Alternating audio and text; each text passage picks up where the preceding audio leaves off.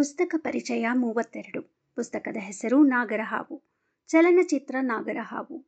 ಲೇಖಕರು ತರಾಸು. ಅಭಿಪ್ರಾಯ ಸೋನು ಸೌಮ್ಯ, ಓದುತ್ತಿರುವವರು ವಾಸ್ತುಶಿಲ್ಪ ವಿಭಾಗ ಪ್ರಾಧ್ಯಾಪಕಿ ಸಿಂಧು ಜಗನ್ನಾಥ್. ನಾಗರಹಾವು ಸಾವಿರದ ಒಂಬೈನೂರ ಎಪ್ಪತ್ತೆರಡರಲ್ಲಿ ಭಾರತದ ಕನ್ನಡ ಭಾಷೆಯಲ್ಲಿ ಚಲನಚಿತ್ರವಾಗಿ ಪ್ರಸಿದ್ಧ ನಿರ್ದೇಶಕರಾದ ಪುಟ್ಟಣ್ಣ ಕನಗಾಲ್ ಅವರಿಂದ ನಿರ್ದೇಶಿಸಲ್ಪಟ್ಟಿತು. ಈ ಚಲನಚಿತ್ರದಲ್ಲಿ ವಿಷ್ಣುವರ್ಧನ್, ಆರತಿ, ಕೆ. ಅಶ್ವಥ್ ಪ್ರಮುಖ ಪಾತ್ರಗಳಲ್ಲಿ ಕಾಣಿಸಿಕೊಳ್ಳುತ್ತಾರೆ. ಈ ಚಲನಚಿತ್ರ ಮೊದಲ ಬಾರಿಗೆ ನೂರು ದಿನಗಳ ಪ್ರದರ್ಶನಗಳನ್ನು ಮೂರು ಥಿಯೇಟರ್ಗಳಲ್ಲಿ ಕೊಟ್ಟು ಗೆಲುವನ್ನು ಕಂಡಿತ್ತು.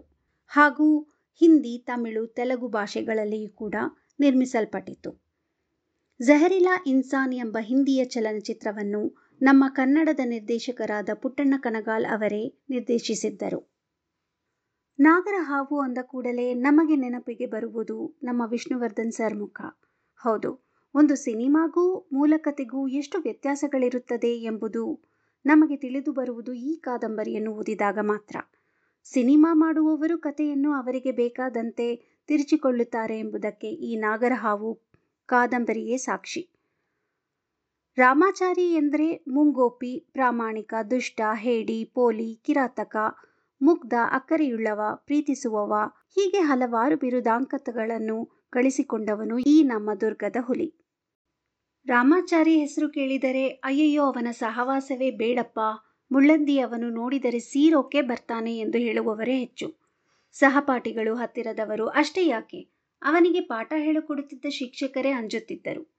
ಆದರೆ ಆ ರಾಮಾಚಾರಿ ಎಂಬ ಸರ್ಪ ಶರಣಾಗುತ್ತಿದ್ದುದು ಚಾಮಯ್ಯ ಎಂಬ ನಿಸ್ವಾರ್ಥ, ನಿಷ್ಕಲ್ಮಶ ವ್ಯಕ್ತಿತ್ವವರಾದ ಎಲ್ಲರ ನೋವಿಗೆ, ನಲಿವಿಗೆ ಸ್ಪಂದಿಸುತ್ತಾ ಉತ್ತಮ ಮನುಷ್ಯನೆಂದು ಊರಿನವರ ಬಾಯಲ್ಲೆಲ್ಲ ದೇವರು ಎಂದೆನಿಸಿಕೊಂಡಿದ್ದ ಮೇಸ್ಟ್ರಿಗೆ ಮಾತ್ರ.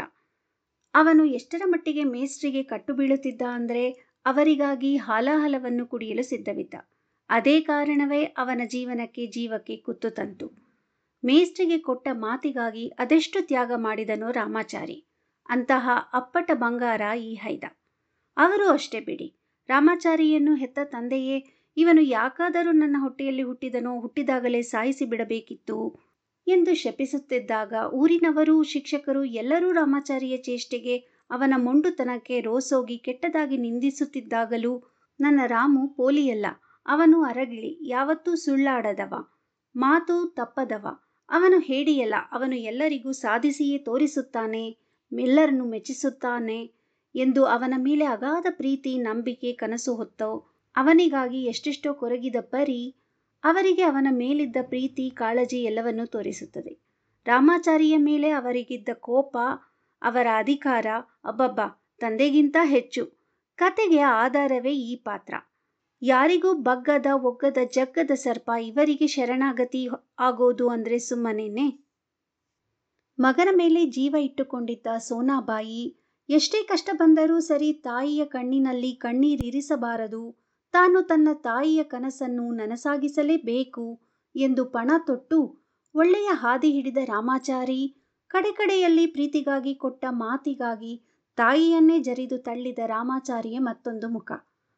ರಾಮಾಚಾರಿಯ ಸ್ನೇಹಿತರಾದ ಸಣ್ಣರಂಗಪ್ಪ, ಪ್ರಬಣ್ಣ, ಚೆಲುವ, ಅನಂತು, ಆದಿಕೇಶವುಲು ಇವರೆಲ್ಲರ ಪ್ರೀತಿ, ತುಂಟತನ, ಸಹಬಾಳ್ವೆ ಒಬ್ಬರಿಗೊಬ್ಬರು ಬಿಟ್ಟುಕೊಡದೆ ಬೆಸೆದ ಸ್ನೇಹ ಅಮೋಘವಾಗಿದೆ. ನಡುವೆ ತನ್ನ ಬಗ್ಗೆ ಮಾತ್ರ ಯೋಚಿಸಿ ಸ್ನೇಹಕ್ಕೆ ಮಸಿ ಬಳೆದ ವರದಯ್ಯಂಗಾರರ ಪಾತ್ರವು ಬಹುಮುಖ್ಯ. ಕಾಲೇಜಿಗೆ ಹೋದಾಗ ಮಾರ್ಗರೇಟ್ ಅವರ ಪರಿಚಯ, ಇಬ್ಬರ ನಡುವೆ ದ್ವೇಷ, ಪ್ರೀತಿಯಾಗಿ ಬದಲಾದ ರೀತಿ ಅಲಮೇಲು ಮಾರ್ಗರೇಟ್ ಇಬ್ಬರಲ್ಲಿ ಒಬ್ಬರನ್ನು ಮಾತ್ರ ಎಂಬ ಪ್ರಶ್ನೆ ಕಾಡಿದಾಗ ರಾಮಚಾರಿಯಲ್ಲಿ ಆಗುವಂತಹ ಒದ್ದಾಟ. ನಂತರ ಅಲಮೇಲುಗಾಗಿ ಮಾರ್ಗರೇಟನ್ನು ದೂರ ಮಾಡಿದ ರಾಮಾಚಾರಿ ಕಡೆಗೆ ಚಾಮಯ್ಯ ಮೇಸ್ಟ್ರಿಗೆ ಕೊಟ್ಟ ಮಾತಿಗಾಗಿ ಅಲಮೇಲುವನ್ನು ದೂರ ಮಾಡಿಕೊಂಡ ರೀತಿ, ಆ ಕ್ಷಣ ಅವನಲ್ಲಾದ ಬದಲಾವಣೆಗಳು, ಒತ್ತಡಗಳು, ಅಬ್ಬ! ಹಾವಿಗೆ ಹನ್ನೆರಡು ವರ್ಷ ಆದರೆ ರಾಮಾಚಾರಿಗೆ ಇಪ್ಪತ್ನಾಲ್ಕು ವರ್ಷ ಎಂಬ ಅವನ ಹಠ. ಹಾರುವ ಕೋತಿಯ ನೆಚ್ಚಿನ ಬಾಲೆಯು ಶೆಟ್ಟರ ಬಾವಿಗೆ ಪಾಲಾದ್ಲು ಎಂಬ ಕಡೆಯ ಪಕೀರನ ಸಾಲುಗಳೊಂದಿಗೆ ಈ ಕಾದಂಬರಿ ಮುಗಿಯುತ್ತದೆ. ಅಂದಿನ ಸಮಾಜದಲ್ಲಿ ನಡೆಯುತ್ತಿದ್ದ ಜಾತೀಯತೆ, ಅದರಿಂದಾಗುತ್ತಿದ್ದ ಅನಾಹುತಗಳು ಪ್ಲೇಗ್ ಮಾರಿಯಿಂದ ಊರೂರೇ ಒದ್ದಾಡಿದ ರೀತಿ ಪ್ರತಿಯೊಂದು ತರಾಸು ಸದಾ ಮನದಲ್ಲಿ ರಂಗಣಿಸುವಂತೆ, ಗುಯ್ಗುಟ್ಟುವಂತೆ ರಚಿಸಿದ್ದಾರೆ. ಶೃಂಗಾರ, ಕ್ರೋಧ, ತ್ಯಾಗ ಈ ರೀತಿ ಎಲ್ಲ ಬಗೆಯ ಭಾವನೆಗಳನ್ನು ಈ ಕಾದಂಬರಿ ಹೊತ್ತು ತಂದಿದೆ. ಸಿನಿಮಾ ನೋಡಿದ್ದರೂ ಕಾದಂಬರಿ ಓದಿದಾಗ ಕತೆ, ಪಾತ್ರಗಳ ನೇಯ್ಗೆ ಎಷ್ಟದ್ಭುತ ಎಂಬುದು ತಿಳಿಯುತ್ತದೆ. ಖಂಡಿತ ಓದಿ, ಧನ್ಯವಾದಗಳು.